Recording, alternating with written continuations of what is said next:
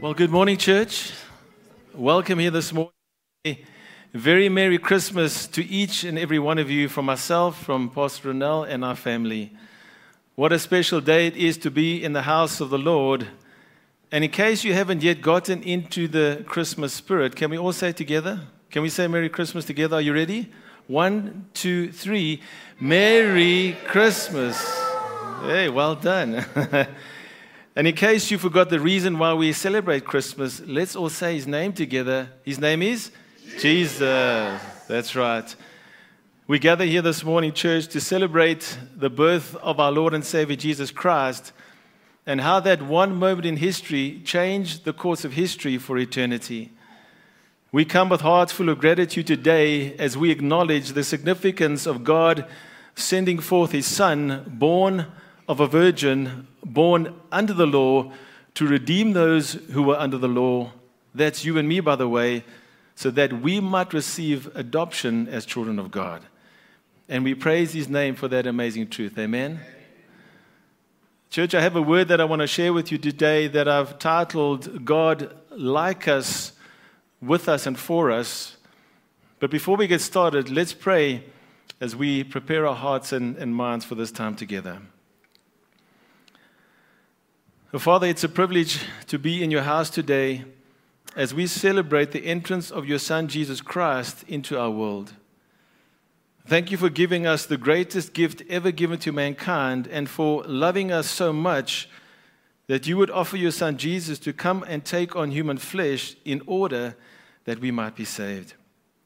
On this Christmas day, we turn our hearts and our focus to the only reason we celebrate this season, and his name is Jesus.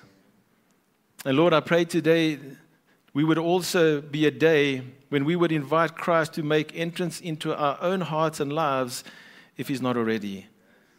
That for those who don't know him, they will make a decision to accept him and invite him into their hearts and lives as Lord and Savior.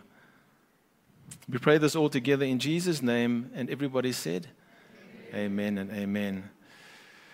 This morning, as we celebrate one of the most important days in our Christian calendar, I want to share a message with you, as I've already alluded to, that I've titled God Like Us, With Us, and For Us.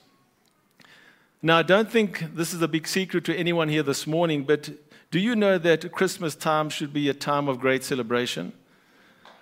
Do you know that it's okay to celebrate Christ at Christmas? The reason I tell you this, church, is because if you go onto YouTube these days and other social media platforms, especially this time of the year, you'll find vid- uh, many videos that speak about how Christians shouldn't celebrate Christmas or that Christmas trees are pagan and many other things that say we shouldn't be celebrating the season. And yes, the world has commercialized Christmas for its own financial benefit. And yes, just about every nation in the world celebrates Christmas, even though most of them don't believe in the God of Christmas. But I want to tell you something don't ever apologize for celebrating the joy of the Christmas season. Celebrate with all your heart. Sing in the shower. Sing while you're standing by the Christmas tree. Sing while you are shopping in the mall. Why? Because you should be filled with great joy that you have a God that loves you so much that he was willing to be born in human flesh so that he could ultimately save you. This is what Christmas is about. And by celebrating this season, we're really just following the tradition of the Bible. I mean, if you look at the narrative of the Christmas story throughout Scripture, you'll see how much celebratory language there is. Let me give you a few examples. Last time, when we looked at the life of Mary, can you remember how she rejoices in the birth of the Messiah and that she's going to be a part of this, this miracle? In the portion of scripture known as the Magnificat, which is in Luke chapter 1, she says, My soul magnifies the Lord, and my spirit rejoices in God my Savior. For he has looked on the humble estate of his servant. For behold, from now on all generations will call me blessed. For he who is mighty has done great things for me, and holy is his name. That's celebratory language right there. Later on in Luke chapter 1, it records Zechariah. John the Baptist's father, being filled with the Holy Spirit and saying the following He says, Blessed be the Lord God of Israel, for he has visited and redeemed his people, and has raised up a horn of salvation for us in the house of his servant David. As we read a few moments ago in Luke chapter 2, the angels praised God, and they said in verse 14, Glory to God in the highest, and on earth peace among those with whom he is pleased. And then in Matthew chapter 2, the wise men didn't want to miss out on the celebration either because it says, when they saw the star, they rejoiced. And listen to this language they rejoiced with exceedingly great joy. And going into the house, they saw the child with Mary, his mother, and they fell down and worshiped him. So, church, if anyone mocks you or questions you for rejoicing with exceedingly great joy during the Christmas season, don't apologize. You just tell them, I'm rejoicing, I'm just doing what the Bible says. I'm giving glory to God in the highest. I'm rejoicing in my Savior who has done great things for me, and holy is his name. Tell the person next to you, you can't contain my joy. You're supposed to be joyful this morning, right? Now, in case you're saying, Pastor, I like what you're saying, but I need more than just a handful of scriptures for you, for me to really understand what you're talking about. If you're like me and you want to go a bit deeper, what I want to do as we move on this morning is focus on three main reasons why we should celebrate the Christmas season. And the first point we're going to look at is God like us. God like us. Now, at a quick glance, that statement may sound a bit wrong because he's God, so how can he be like us, right? But let me explain what I mean. In Hebrews chapter 2, it says, Therefore, it was necessary for him to be made in every respect like us. And I want you to wrap your mind around that fact today that when God sent Jesus here, he sent him here to be like us. Like us, it says here, his brothers and sisters, so that he could be our merciful and faithful high priest before God. Why? So that he could offer a sacrifice that would take away the sins of the people. Since he himself has gone through suffering and testing, he is able to help us when we are being tested. Paul wrote to Timothy, and he said it this way in 1 Timothy chapter 3. And I love this translation. It says, Great indeed, we confess, is the mystery of godliness.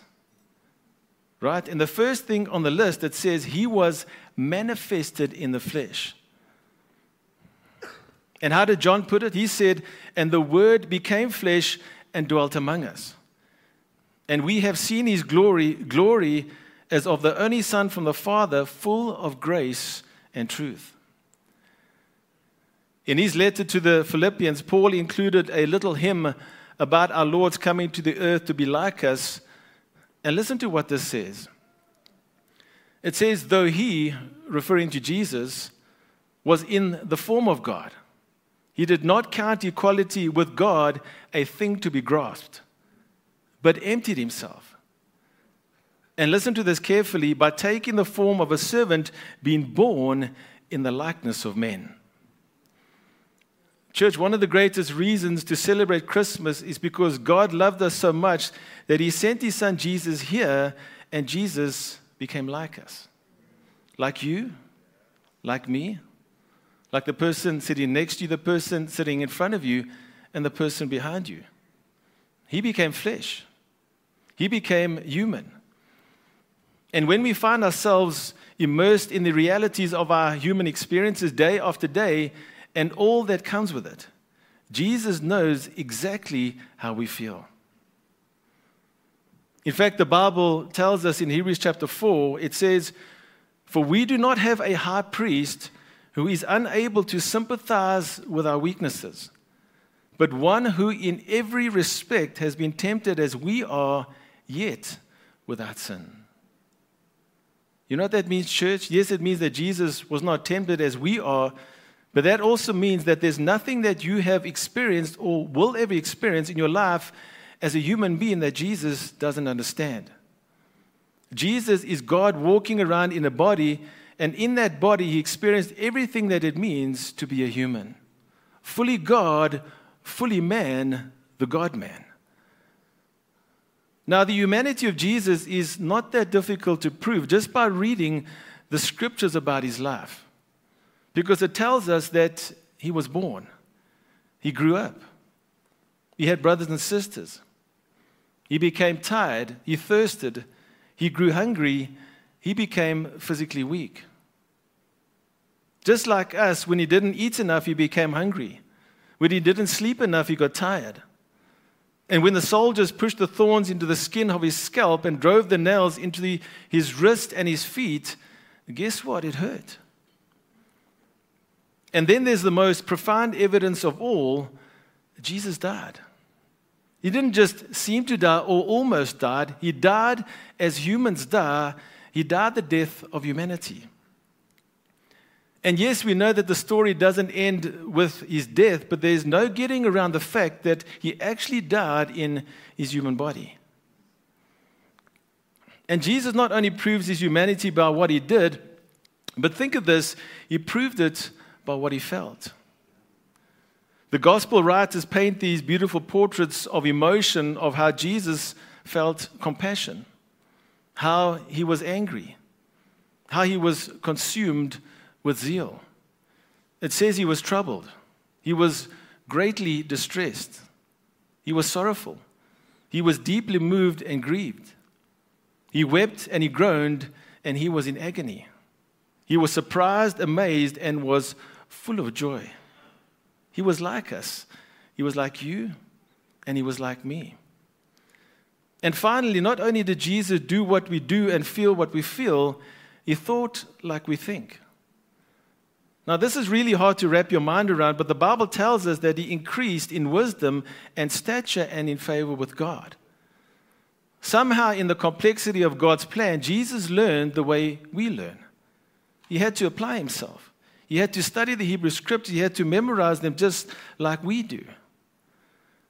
Now, just to be very clear this morning, Jesus always was and always will be God. His deity is undeniable. But what a lot of people don't understand is that with his miraculous conception and birth, Jesus Christ became human. And not just temporarily human, permanently human. He will forever possess both natures, human and divine. And at this very moment, he is seated at the right hand of the Father, interceding for you and me. And if we could somehow pull back the curtain and, and look into the heavens, we would see him fully human and totally divine. He's up there in his body with the wounds from the cross, and we are going to see that one day. There's an interesting quote from an unknown source that I want to read to you this morning. It says, In the miracle of the incarnation, God, who encompasses the entire universe and heavens, willingly humbled himself to take on the form of a human being. This remarkable event, unparalleled in history, means that the creator of all things became a vulnerable infant, experiencing the same stages of growth from infancy to adulthood as every person. God's own Son chose to embrace our limitations and became like us like you and like me. And I want to say to you this morning don't ever think to yourself that the Lord will never understand if I tell him what I'm going through right now. He does understand. He's been where you've been, and He understands everything that you'll ever go through in this life.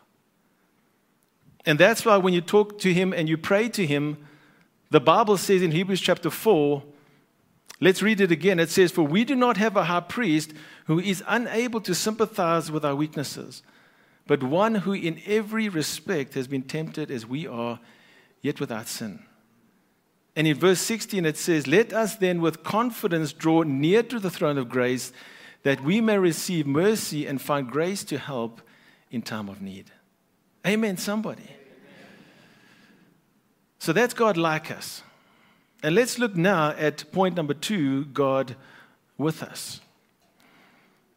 You know, church, one of the most special names for Jesus in the Bible is the name Emmanuel. And it's a name that is used only three times in Scripture twice in the book of Isaiah and once in the book of Matthew. It's a beautiful and, and true name for Jesus. And in Isaiah chapter 7, verse 14, it says, Therefore the Lord himself will give you a sign. Speaking of the coming Messiah. Behold, the virgin shall conceive and bear a son, and shall call his name Emmanuel. Now, there's an indirect reference to the name, this name in Isaiah chapter 8, but here's how the angel Gabriel used the same name for Jesus in the book of Matthew. Listen to this. He says, Behold, the virgin shall conceive and bear a son, and they shall call his name Emmanuel, which means God is with us. God with us. Isn't that beautiful, church? God with us. You know, sometimes we, we think of God in His majesty way up in heaven and how we need to worship Him there. And we should. Because it is of utmost importance that we hold Him in the majesty and the holiness of who He is. But can I suggest to you this morning that He's not just a faraway God, He's a close at hand God. He's the Emmanuel who came to be with us and continues to be with us. Amen. He is with us in everything we go through in this life, and He's a God who is there when you need Him the most. And this is really important to understand, church, because there will be moments in your life, right, that you are going to feel very alone. And for someone here today, that might be you. According to certain statistics, during the Christmas season, psychologists, psychiatrists, and counselors have their busiest month of the year because many people come unstuck during the Christmas season. Levels of anxiety are at their highest because of fear and loneliness and the realization that the lives that people once have have been shattered, either through the things that have happened to their families, their businesses, or through serious illness. But I want to point out to you that as we go through the Christmas season of 2023 and as we soon enter 2024, that God is with us.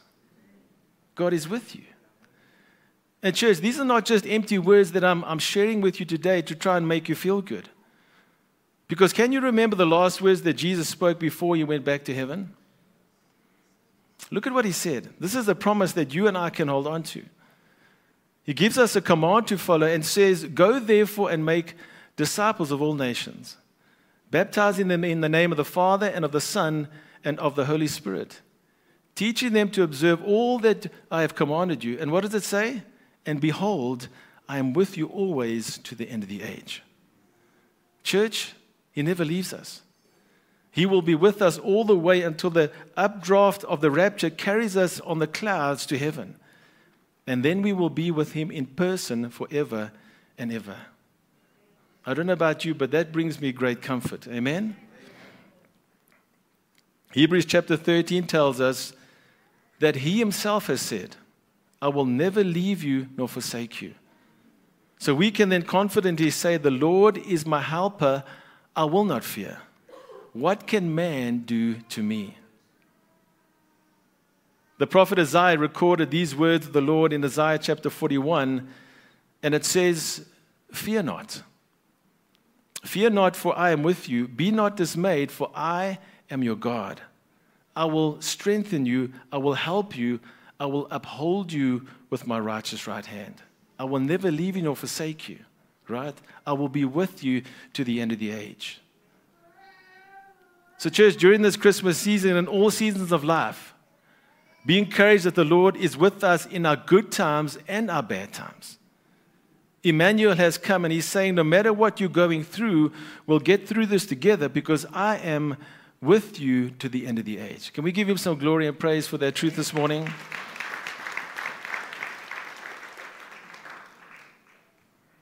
So it's God like us, with us. And let's conclude with the final point God for us. Church, another reason why we should celebrate Christmas with exceedingly great joy is because God is for us. He wants the very best for us. And I love how the Apostle Paul put this to the church in Rome. In Romans chapter 8, he says, If God is for us, who can be against us? Amen?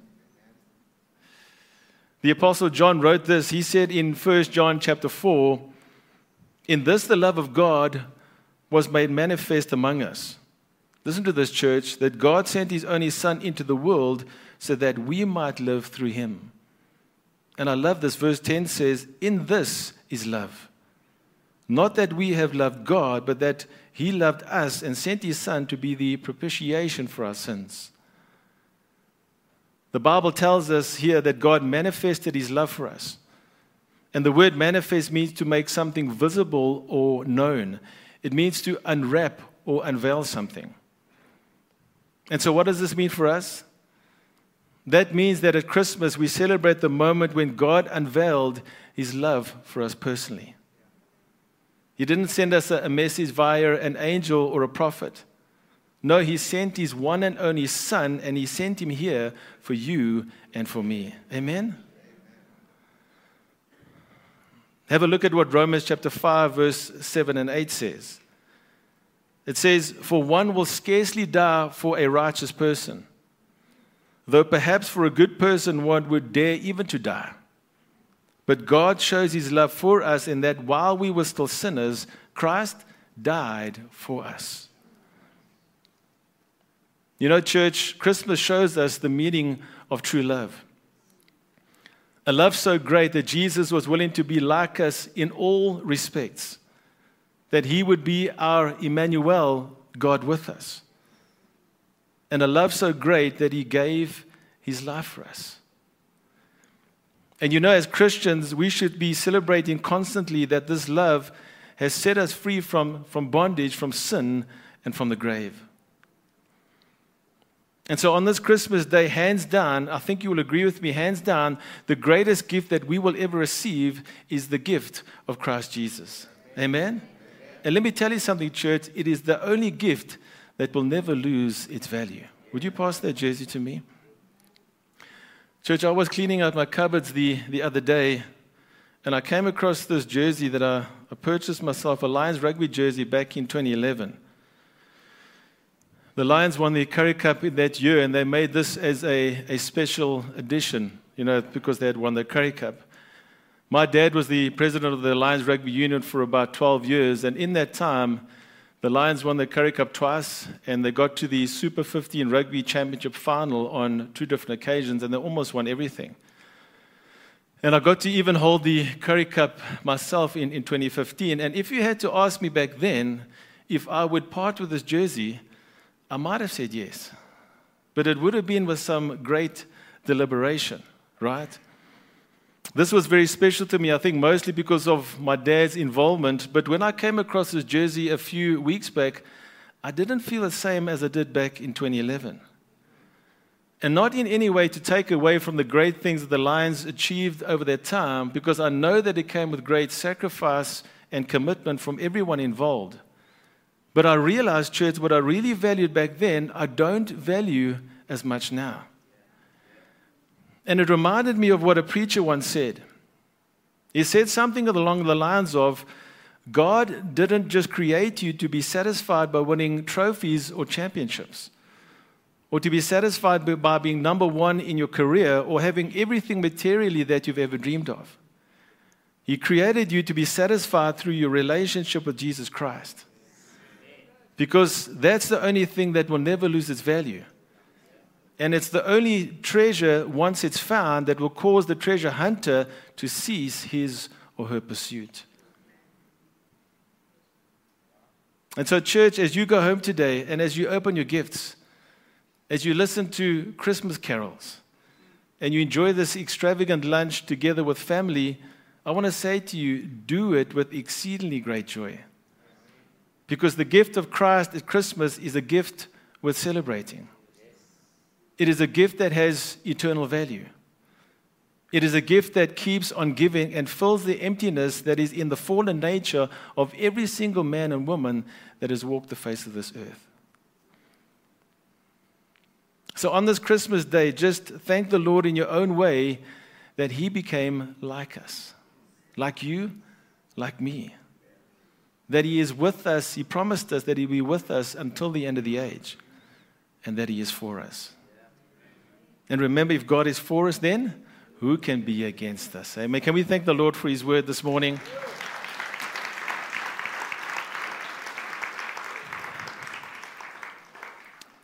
And before we leave this place today and we walk out through those doors, you've heard me speak about God like us, with us, and for us. You've heard me use the terms throughout the message today, but let me add one more God in us. What am I talking about? I'm talking about salvation. I'm talking about being born again and allowing Jesus to take residence in your heart. If there is anyone here today that says, I want that for my life, I want to commit my life to this God who became like me, who will be with me and for me, and I want Him to live inside of me. If that's you this morning and you feel the Lord has been speaking directly to you, I want to invite you to come up to the front, and I would be privileged to lead you in a prayer of repentance and salvation. Because it is a gift from Jesus that is available to everyone, a free gift. The Bible tells us in Romans chapter 10 if you confess with your mouth that Jesus is Lord and believe in your heart that God raised him from the dead, you will be saved. For with the heart one believes and is justified, and with the mouth one confesses and is saved. If that's you this morning, I want to ask you to to be courageous and come and stand here with me and give your life to Jesus Christ. Make today, the 25th of December, 2023, the most important day of your life.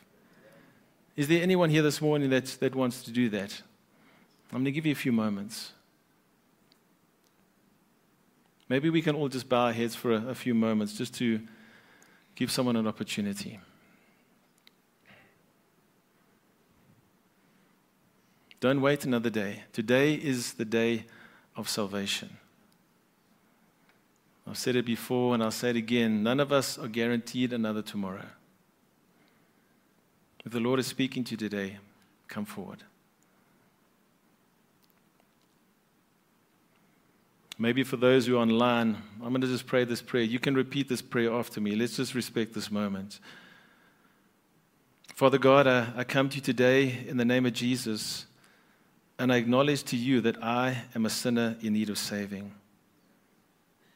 Father, I believe that your only begotten Son, Jesus Christ, shed his precious blood on the cross of Calvary and died for my sins. And I am willing to turn from my sin today. I am willing to confess with my own mouth before all these people or wherever you pray in this prayer that Jesus Christ is Lord and believe with every part of my heart that you, Father, raised him from the dead. I accept Jesus Christ as my own personal Savior, and from today I declare that my life belongs to you. I open my heart to receive your love and all that you have for me. I receive the Holy Spirit of God to lead me, to guide me, and to teach me all the days of my life. I pray this all in Jesus' name. Amen and amen.